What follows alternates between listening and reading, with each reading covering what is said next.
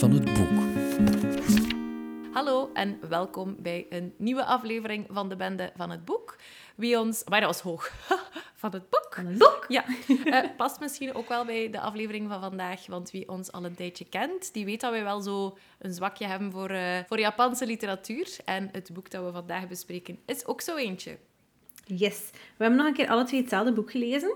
Dus dat is leuk. Dus dan is het een soort van mini-boekenclub. Yes. Gewoon met ons twee.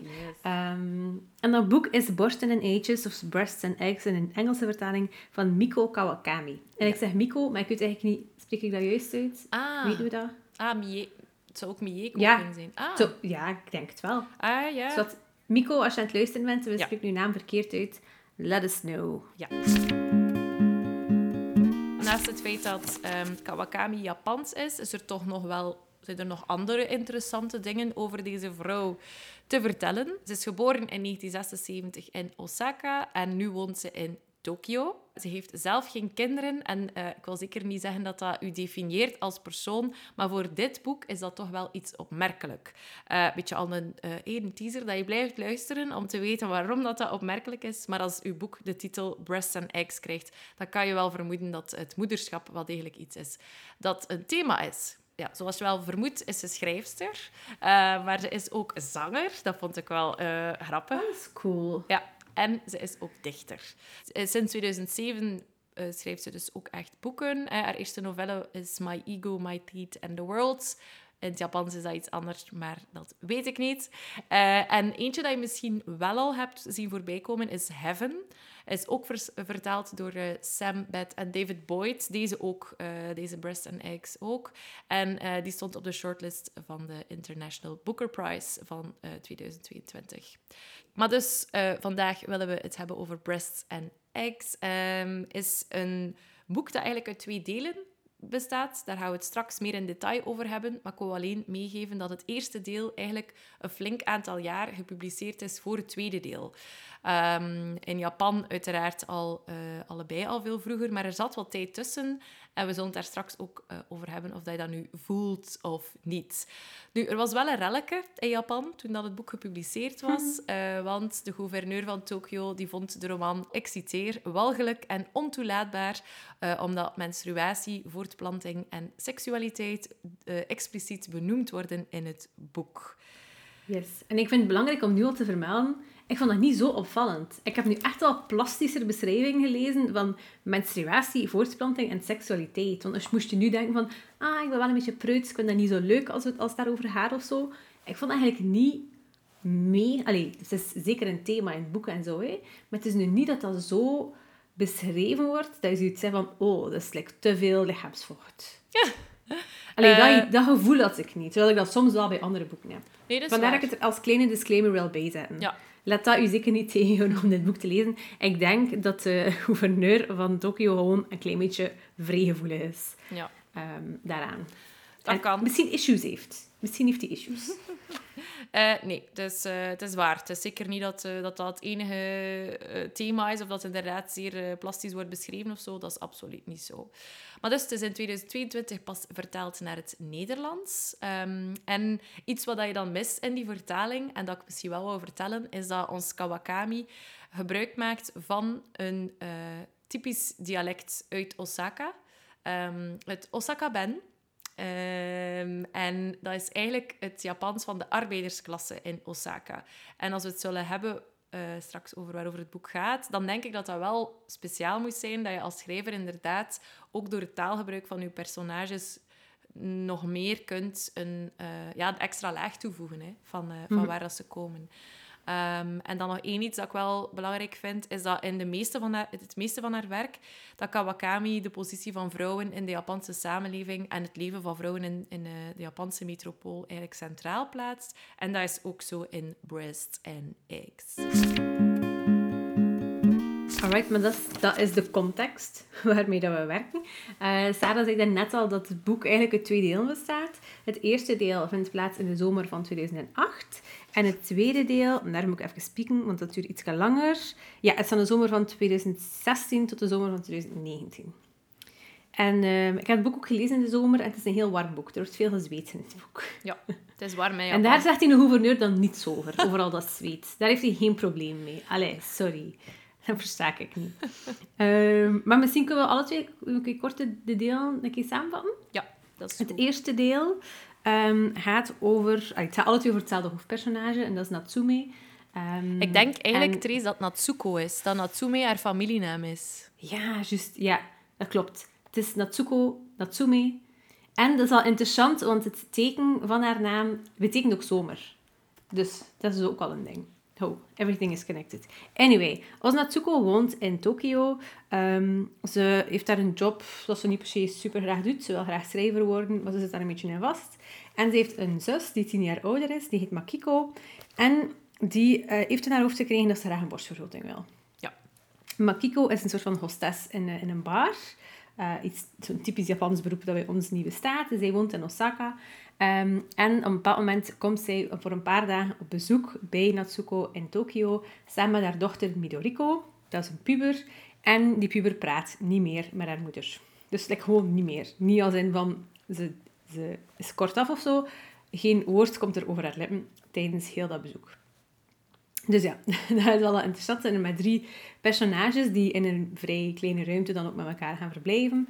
En ehm, het gaat daarover van, waarom wil Makiko nu plots die borstvergroting? Waarom denkt ze dat dat nodig is? Die is daar echt geobsedeerd door. Ze vertelt ook zo alle manieren waarop dat je kunt doen. En dan denk ik, oké, wou ik niet per se weten, maar toch, dank u. Ehm, en dat beschrijft echt gewoon die twee, drie dagen dat zij op bezoek zijn. Maar het gaat ook over hoe zij zijn samen opgegroeid, wat waren zo de omstandigheden, hoe ziet het leven eruit van allebei. eh, Van Makiko is hostess in die bar, Natsuko met haar een job en met haar ehm bezonjes, zal ik maar zeggen. En dan Midoriko praat niet meer, maar bijvoorbeeld in haar dagboekfragment lees je dan waarom dat, dat is. Mhm. Vat dat het een beetje samen, Sarah? Ja, ik ben een koekje aan het eten, sorry. Nee, nee, dat is oké. Ik was zo aan het denken of ik hier iets aan het uitlaten ben of niet. En dan hebben we het tweede deel. Dus het is een heel, eh, ja, heel wat langer. Dat beslaat drie jaar. En ehm, tussen 2008 en 2016 heeft Natsuko haar eerste roman gepubliceerd. Die is wel redelijk succesvol geweest. Ze heeft niet meer haar gewone job. Ze werkt deels aan een nieuwe roman, deels dus ook andere schrijfopdrachten. Dus ze werkt eigenlijk altijd van thuis. Ehm, en ze heeft eigenlijk ontdekt dat ze een kinderwens heeft. Ze heeft zoiets van, eigenlijk wil ik wel graag kinderen, maar ze is alleen. Dus ze heeft zoiets van, hmm, moeilijk, hoe ga ik dat doen? Ze is ook niet op zoek naar een lief of zo. Ze mist ook geen, geen seks, ze is daar niet mee bezig. Seks is altijd pijnlijk voor haar. Ze heeft zoiets van, dat, dat deel hoeft er niet bij, maar misschien wil ik wel een kind. En ze gaat op zoek naar manieren om dat te doen als alleenstaande vrouw in Japan. Wat dan nog iets anders is dan als je het als alleenstaande vrouw hier in Europa zou doen. Ehm, ze komt daarbij in contact met een organisatie van kinderen van spermadonoren, van anonieme spermadonoren. ehm, die allemaal wel zo wat een verhaal hebben van ja, we weten niet wie dat we zijn, we willen weten wie dat onze vader is. Allemaal heel, ehm, ja, ik ga niet zeggen allemaal tragische verhalen, maar wel heel sprekende verhalen. Waar ze ook wel ja, een beetje twijfelt van wat moet ik daar nu mee doen. En tegelijk ja, zit ze aan het werken in die roman. Ze heeft een beetje van een writersblok. We leren dan ook haar, haar ehm, schrijversvriendin kennen, die haar redacteur en een andere, een andere schrijfster die alleen is. En het gaat eigenlijk vrij over de positie van de vrouw. Ik dat dan net al de positie van de vrouw in de Japanse samenleving en zeker ook in een grote stad als Tokio. Ehm, we komen dan ook af en toe nog een keer in aanraking met Makiko. Wat gebeurt er daar met haar? Hoe beleeft zij het leven? Eh, maar dat is iets minder belangrijk in dit deel, denk ik. En als ze hoort dat ehm, ons Natsuko een kindje wil, dan ja, die begrijpt dat echt niet. En Allee, is er tijdelijk een soort, ja, hoe zeg dat? Letterlijk contactbreuk of zo. Dat is zo'n Ja. beetje ja, de druppel of zo. Dus eh, we hebben dus onze twee delen, hè, waarin dat we Natsuko volgen. En hè, zoals de titel laat vermoeden, Breast and Eggs slaat op de twee delen, obviously. Maar ook inderdaad over dat vrouwelijke, over het vrouwelijke eh, lichaam. Eh, en in, de, in het eerste hoofdstuk is ook een pak dunner. En zoals Trace zei, het beslaat ook maar een aantal dagen. Maar gaat het dus vooral over...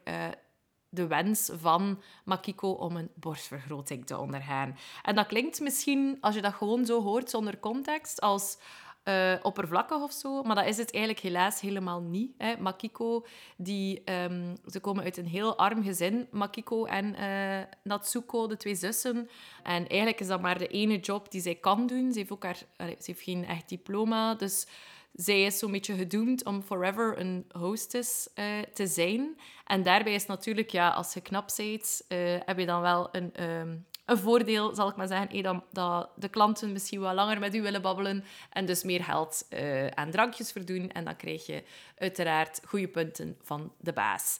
Dus zij heeft dat nu in haar hoofd gestoken dat dat iets is wat dat zij kan doen om... Um, ja, haar, haar job langer uit te oefenen. Want ze is dus alleenstaande vader, uh, moeder. ze, is, ze is dus alleenstaande moeder. De vader van uh, Midoriko is heel snel uit beeld uh, verdwenen. Dus ze moet eigenlijk uh, echt ja, serieus de, haar best doen om de, de eentjes aan elkaar te knopen. Dus je leert eigenlijk door dat verhaal van ja.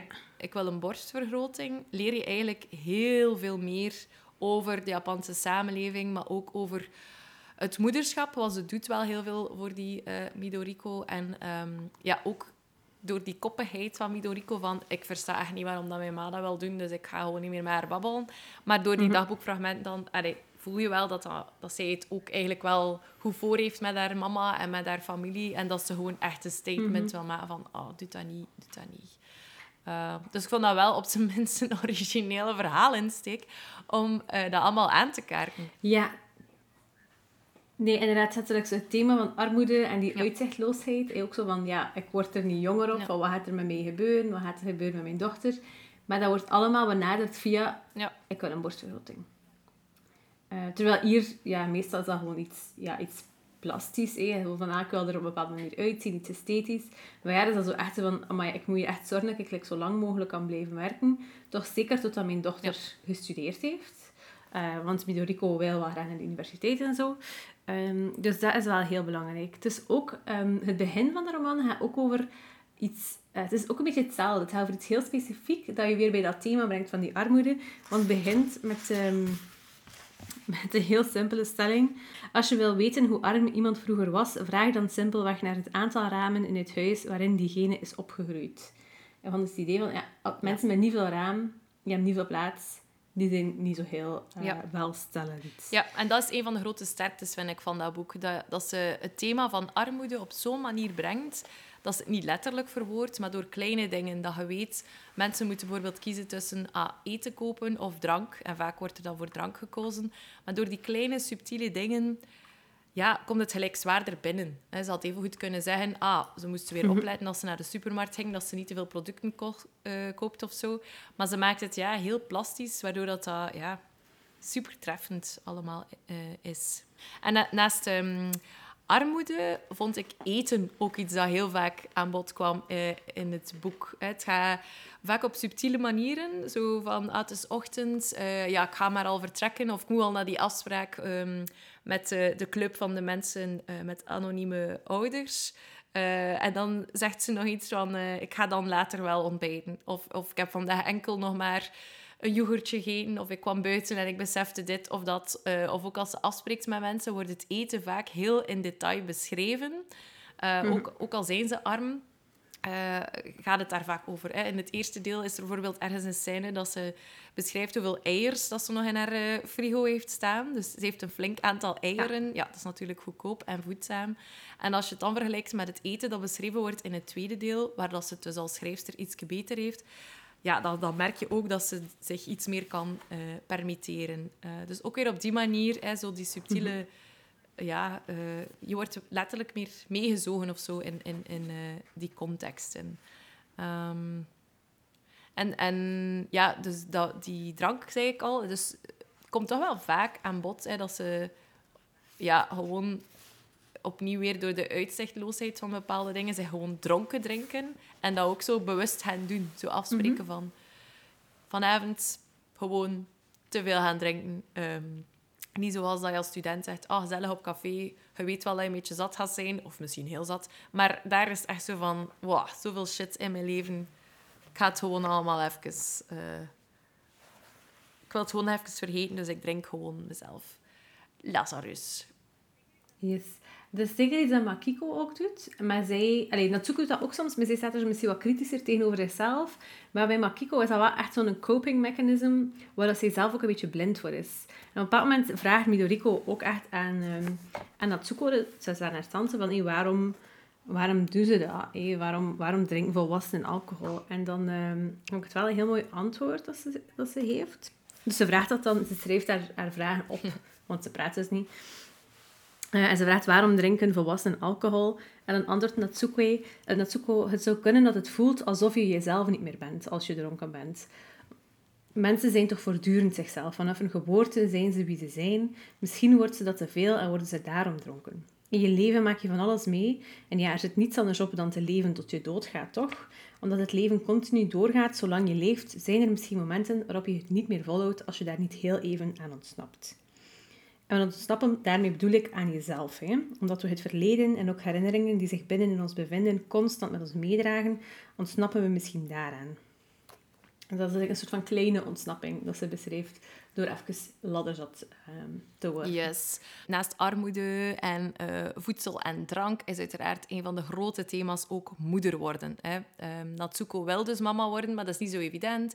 En ze doet wel haar research. En ze doet het niet zomaar. Ze, ze, ze gaat inderdaad met die club, um, of club, ik weet niet of we dat zo mogen noemen. Ja, bijeenkomst. Vereniging. Vereniging, ja van mensen uh, die dus hun, oud, hun vader vooral dan uh, niet kennen. Um, en daar heb je mensen met verschillende meningen. Um, en ze luistert ook naar die twee kanten van uh, mensen die het heel erg vinden dat ze hun ouders niet kennen, maar ook er is ook één iemand die het gewoon heel erg vindt dat ze geboren is. Ja. Dus je krijgt ook heel veel visies over veel meer dan gewoon uh, alleenstaande ouder willen worden, hè, over heel het proces. Maar het is wel een stem, denk ik, dat je niet zo vaak hoort, is dan ook die kinderen.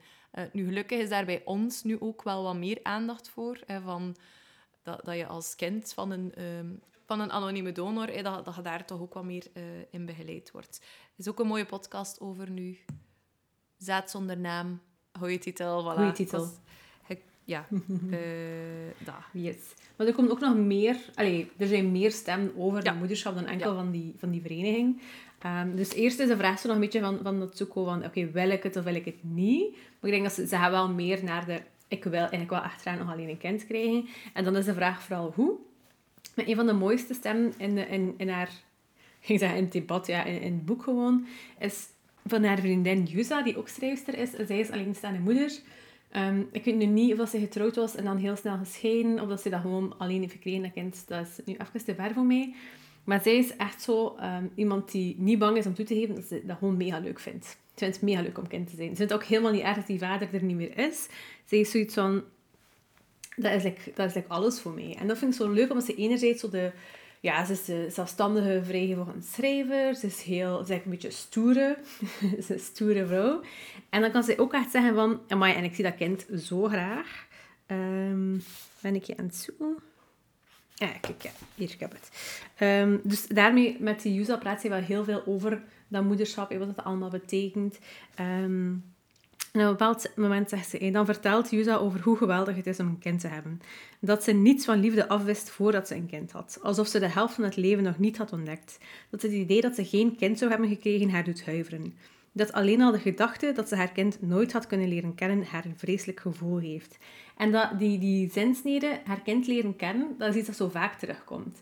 Dat zo echt, dat, dat Zoek ook zegt van, ik wil ik gewoon graag mijn kind leren kennen. Alsof dat kind er al is en dat ja. ze het gewoon nog wil leren kennen. Ja, dat is super mooi. Maar er zijn evengoed ook vrouwen in dit boek die zoiets hebben van, ja, kijk, ik kan een kind gekregen, maar op zich...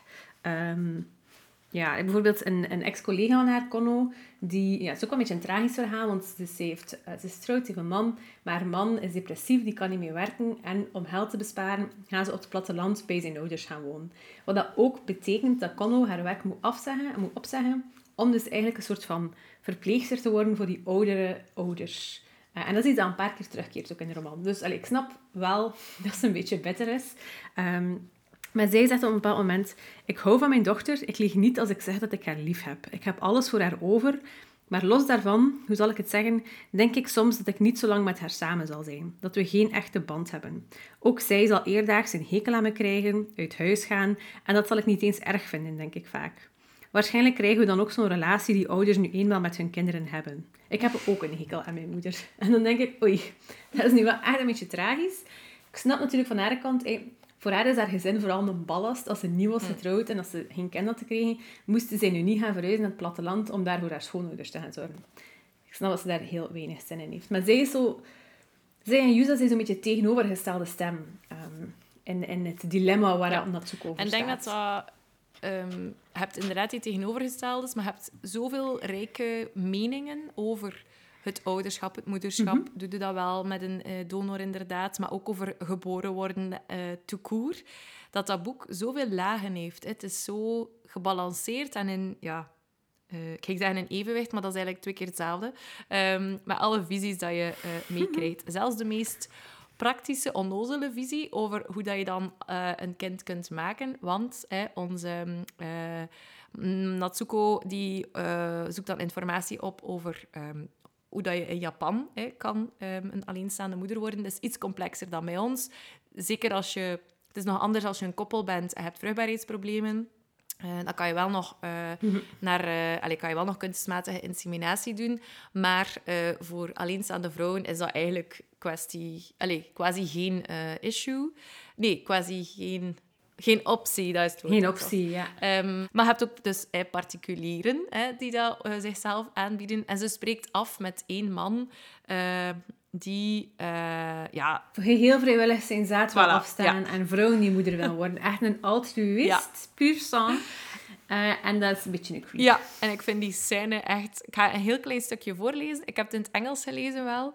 Twee zinnetjes gewoon om het volledig te schetsen. Dus hij zegt eerst van... ehm, je kunt inderdaad... ehm, er zijn dus verschillende manieren. Dus onmiddellijk, hè, ze zit nog maar goed, of, en wel neer. En hij gaat onmiddellijk een naar... eh, anyway, zegt hij. En dan begint hij alle opties te overlopen.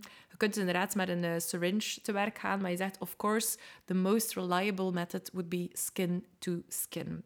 During female climax, the vagina and the uterus swell, sucking up the semen. There's a chance in alkalinity too. Maybe you know this, but semen can't handle uh, acidity. I'm sure mine would be fine though. Uh, they'd rise to the challenge.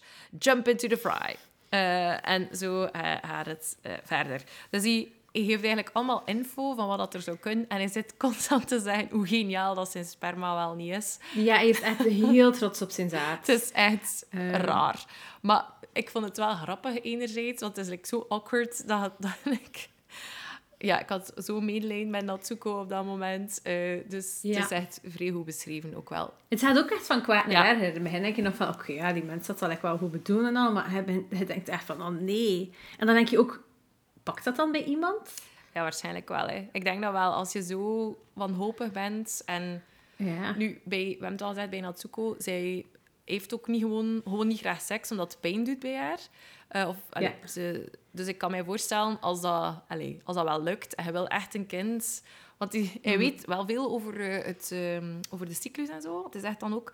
eh yeah, yeah, just uh, figure out the day you're going to ovulate and we'll start two days before that. Dus je weet het wel. Ja, ja, ja. Hij heeft ook zo allemaal rapporten mee over, hoe, allee, over de kwaliteit van zijn zaad. Ja. Van ja, hoeveel zwemmers dat hij heeft en zo. Dus het is echt... Het is crazy. En dan denk je van, allee, omdat de regels zo streng zijn, worden er dan Ja. van die excessen van die man die denkt van, ik ga hier een keer misbruik van een kwetsbare vrouw met een kinderwens. Ja. En dat is jammer. Ja. Maar wel een heel goede scène. Ja, inderdaad. Eh, en benadrukt ook weer de wanhopigheid. Hè? Zeker bij ons, als je weet hoe dat is in Europa. Het is ook niet evident en het is ook een heel lang proces, maar het kan wel. En als je dan in Japan als alleenstaande vrouw het niet kunt, dat je met zo'n creep, dat dat misschien voor sommigen de enige Mhm. optie is, geef het wel de, ja, de ernst van de situatie of zo eh, mooi duidelijk Ja. gemaakt. Ja. Maar misschien nog iets over onze vereniging van de, de kinderen van anonieme spermadonoren. Dus die houden af en toe zo een bijeenkomst. En Tsuko gaat er dan naartoe. Ehm, zo deels, ik wil ook wel zo wat professionele interesse. Dat ze iets van, maar ja, het zou ook wel nog een goede story zijn. Maar ook deels Ja. natuurlijk persoonlijk. Hè, omdat ze gewoon wel weten van... Is het oké, is het moreel oké voor mij om anoniem eh, zaad te krijgen en daar een kind mee te krijgen, zodat dat kind dan nooit gaat weten wie dat de andere ouder is. Ehm, ze ontmoet daar iemand. Dat is iemand van wie dat ik de naam altijd vergeet. het is een man. Ja, ja, ja. Sarah ja. spieken. Ja, oh. Anyway, maar dus de, de ontmoet die man daar.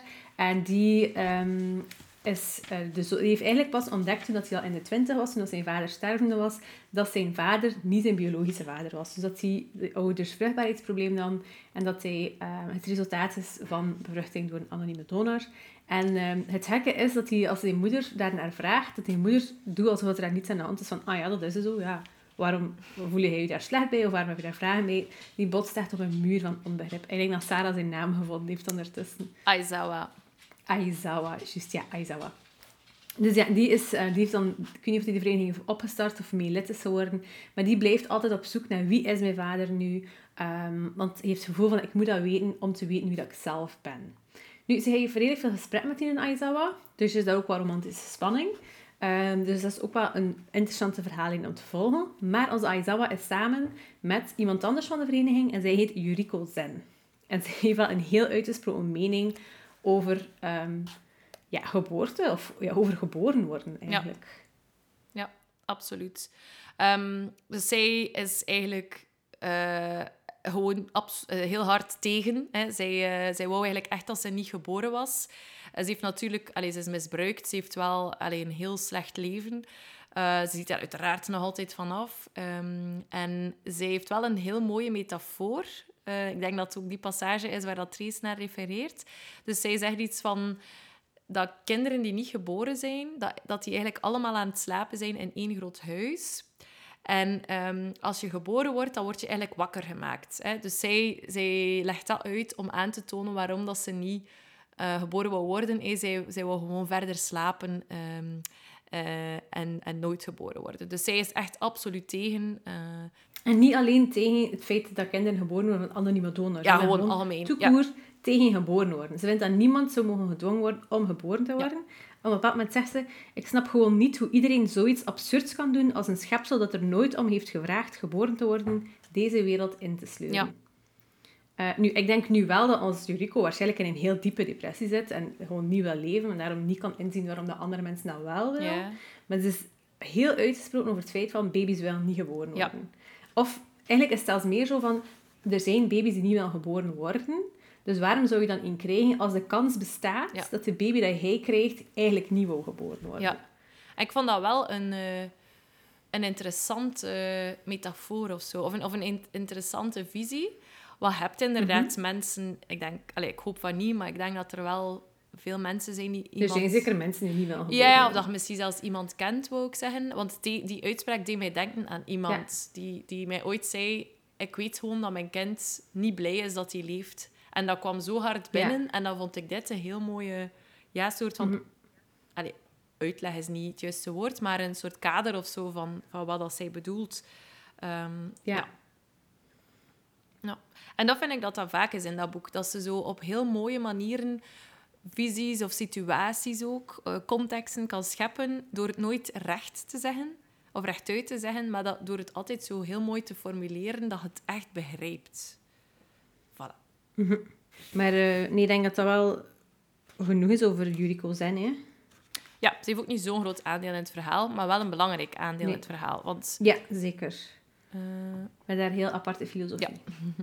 Ja. Um, ja, daarnaast is een, is een thema eenzaamheid en daaraan gelinkt misschien ook vriendschap. We leren ook uh, over de Japanse samenleving dat mensen in vaak alleen wonen, dat ze vaak in hele kleine studio's wonen. Um, maar dat dat ja, gelijk ook uh, gewoon zo is. Hè, dat, dat iedereen, dat is een beetje de norm. Iedereen vindt dat normaal. Hè. Ook Natsuko, zeker in het eerste deel, woont op een een heel klein kamertje. Moet daar haar familie dan ook nog een keer uitnodigen. Ze slapen dan allemaal in hetzelfde bed. Uh, dus dat wordt ook heel sterk weergegeven. Ook zo de woonblokken en hoe dat alles ja, wordt georganiseerd. En ook als er dan wordt teruggeblikt naar het huis waar dat zij is opgegroeid. Ja, de, de situatie uh, ja, om daarin uh, ja, op te groeien is echt allesbehalve evident. Maar ook vriendschap daaraan een beetje gelinkt. Hè. Je hebt die miljoenenstad, Tokio, ook Osaka is ook een grote stad, uh, waar dat er zoveel mensen zijn, maar die allemaal naast elkaar leven. En dat wordt ook wel, vind ik, in dat boek duidelijk. Ja, iedereen is heel geïsoleerd ja. um, in dit boek. Misschien zijn niet geïsoleerde mensen gewoon niet interessant om over te schrijven. Dat kan. Maar bijvoorbeeld Natsuko kan echt zo wekenlang niet echt meaningful conversations hebben met iemand. Op een bepaald moment is ze ook ziek, denk ik. Ja. En ze heeft ja, gewoon een griep of zo. Alleen niet, niet iets, niet maar wel met koorts. En ze bleef heel tijd in bed. En dan na tien dagen um, komt ze weer onder de levenden. En heeft ze eigenlijk niet echt iets gemist. Er is niet dat er iemand hij heeft gebeld en naar de deur heeft gestaan om te vragen van amai, ja, alles oké, ik heb jullie niet gehoord. Of, of we hadden iets afgesproken of zo. Totaal niet. Dat is echt alsof er niets is gebeurd. Ehm, en dat vond ik wel heel opvallend.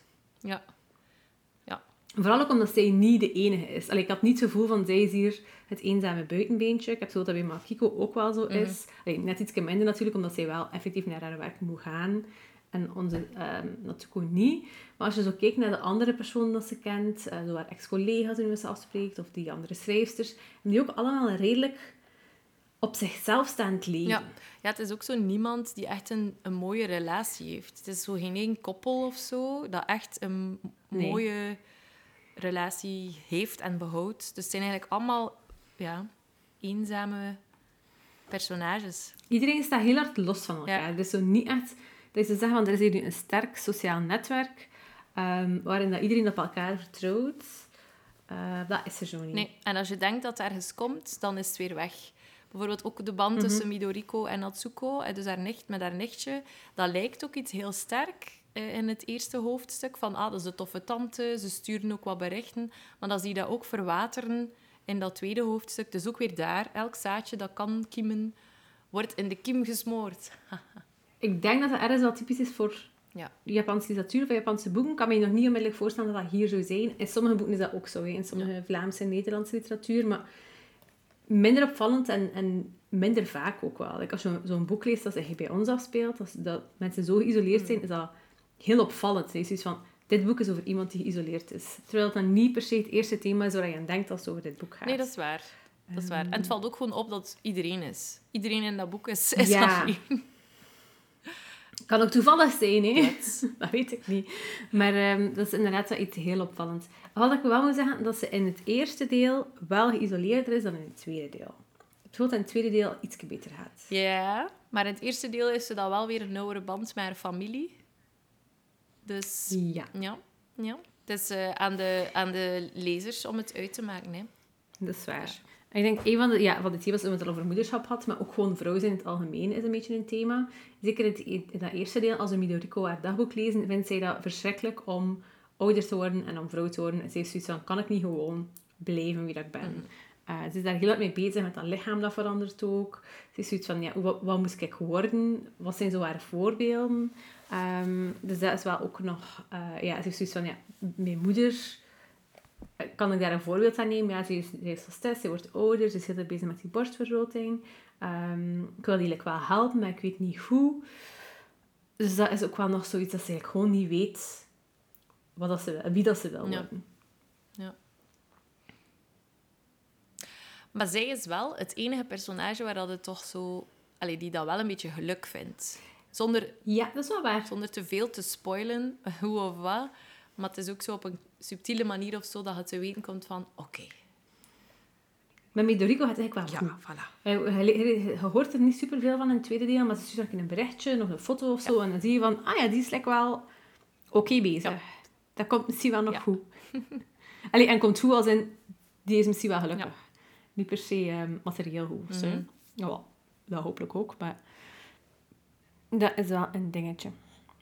Ik denk dat we dan ook nog zitten als thema over de loopbaan van Natsuko. Dus ik vind het altijd interessant als een boek ook gaat over een schrijver. Uh, want Natsuko heeft dus een eerste succes gehad, maar ze zit nu met in een writersblok. Ze weet niet zo heel goed wat ze daarmee moet doen. Een van de mensen dat ze het vaakst ziet en mee praat is haar uitgever, al haar redacteur, Sengawa heet hij. En die, ze is ook altijd een beetje bang, want ik wil wel babbelen met Sengawa, maar ik ben bang dat ze gaat vragen dat gaat met mijn boek. En eigenlijk weet ik niet zo heel goed waar ik naartoe wil. En dat is een beetje het stomme eraan, dat ze is aan het werken een verhaal dat maakt niet met Japanse misdaad. En ik denk heel de tijd, meisje, je mega bezig met dat moederschap. Doet daar superveel research naar. Je denkt daar superveel over na. Zou je niet gewoon beter daar een boek over schrijven? Um, dus dat is ook wel zo'n dingetje. Ze zit zo maar eens die onzekerheid. Ze voelt daar ook nog altijd geen auteur. Mm. Ze denkt van, ja, wat doe ik hier eigenlijk? Als ze naar van die events gaan met schrijvers, denkt ze heel tijd van, ja, ze gaan hier allemaal door en dat ik ze eigenlijk niet, uh, niet zo ver sta of niet zo goed bezig ben als zij. Um, dus dat is ook weer zo iets dat erbij komt als het gaat over haar onzekerheid over niet helemaal weten waar ze naartoe wil. Zou dat iets typisch Japans zijn, dat je zo heel bescheiden blijft, dat weet ik nu niet. Nee, dat denk ik niet per se. Ehm, Nee, want bijvoorbeeld Yuza is niet bescheiden. nee, hè. dat is waar. Dat is waar. Eh, ja, maar voor de rest vond ik wel dat het boek ook een goed beeld geeft van de Japanse steden. Ehm, omdat je... ehm, ze, ze neemt veel de trein, de Shinkansen-trein. En als je daar al geweest bent, vind ik dat dat wel... Dat neemt u wel echt even terug. Ook de steden op zich... eh, ja, door, door heel kleine dingen. Hè. Het zebrapad oversteken of zo. zo die kleine, of al die cafeetjes inderdaad. Met dan... eh, dat, dat neemt u... Of dat, e- die eetkraampjes en zo. Dus het geeft u wel een... een- ik denk wel een oprecht goed beeld van wat het is om als jong persoon te wonen in een Japanse stad. Mhm. Allee, ik zeg niet dat je daar moet geweest zijn om te snappen, integendeel. Nee, ik ging dat ook net nog zeggen, dat je inderdaad, Nee. je moet daar niet geweest zijn om het boek te lezen. Maar ik denk wel, als je bijvoorbeeld gaat, is het wel leuk om dat boek te lezen terwijl je daar zit. ja, dat denk ik ook. Kan ik me wel voorstellen. Ik denk ook dat... ehm, allee, ik vind het een superleuk boek en ik denk zeker dat veel mensen iets aan gaan hebben. Ik denk wel, als je bijvoorbeeld nu juist bezig bent met je kinderwens, nog niet helemaal uit zit van wil ik dat of wil ik dat niet, misschien niet het ideale boek om te lezen, omdat het ook wel heel vaak gaat over... Ja, het gaat dan bijvoorbeeld over baby's die niet wel geboren worden en zo. Ja. Ehm, dat dat misschien wel echt niet per se is wat je wil lezen als je daar nu mee bezig Ja. bent. Nee, Ehm, dat denk ik misschien ook niet. Eh, Nee, ik had zoals dit voorjaar een ander boek aan het lezen. Ehm, Expectations van Anna Hope. En dat gaat over drie jonge vrouwen. En één daarvan eh, is net moeder geworden, maar is, zit zo'n beetje halvelings in de postnatale depressie.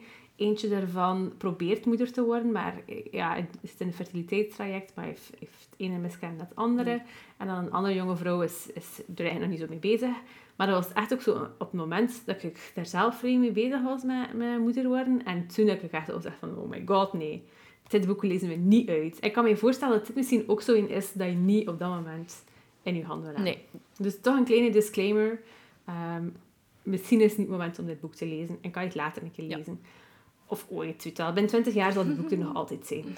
nee, dat is waar. Want het is wel ja, uiteraard het dominante thema, zeker in het tweede deel.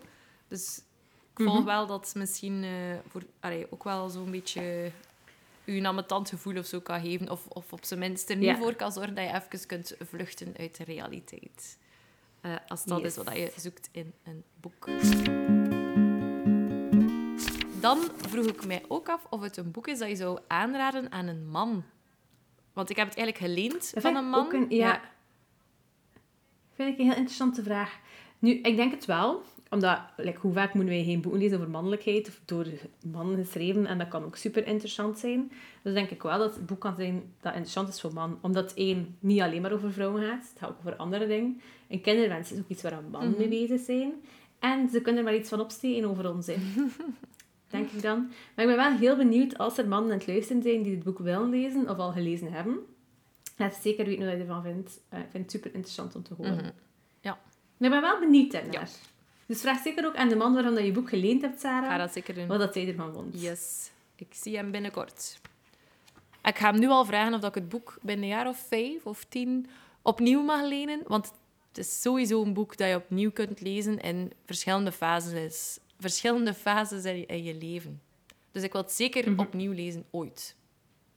Ja, ik denk inderdaad dat je dan nog wel zo andere thema's eruit haalt en zo. Mhm. Dus goed idee, Sarah. Zet het al in je agenda over vijf jaar. Dank u. Nog een keer Kawakami lezen. Yes, dat gaan we zeker doen. Alrighty. Oké, ik vraag me af of dat jullie nu zoiets hebben van, ah, ik ga dit boek ook lezen, of ik heb het al gelezen en ik vind dit erover. Laat het zeker weten. Dat kan gewoon via Instagram, daar zijn we Bende van het Boek. Of je kan een mailtje sturen naar bendevanhetboek.gmail.com. Dus laat zeker weten wat je vond van Kawakami. Ehm, we zijn heel benieuwd. Dat klopt. Voilà, dat was hem. Het was leuk om nog hetzelfde boek te hebben gelezen en te bespreken. Ja? Voilà, tot de volgende. Ciao!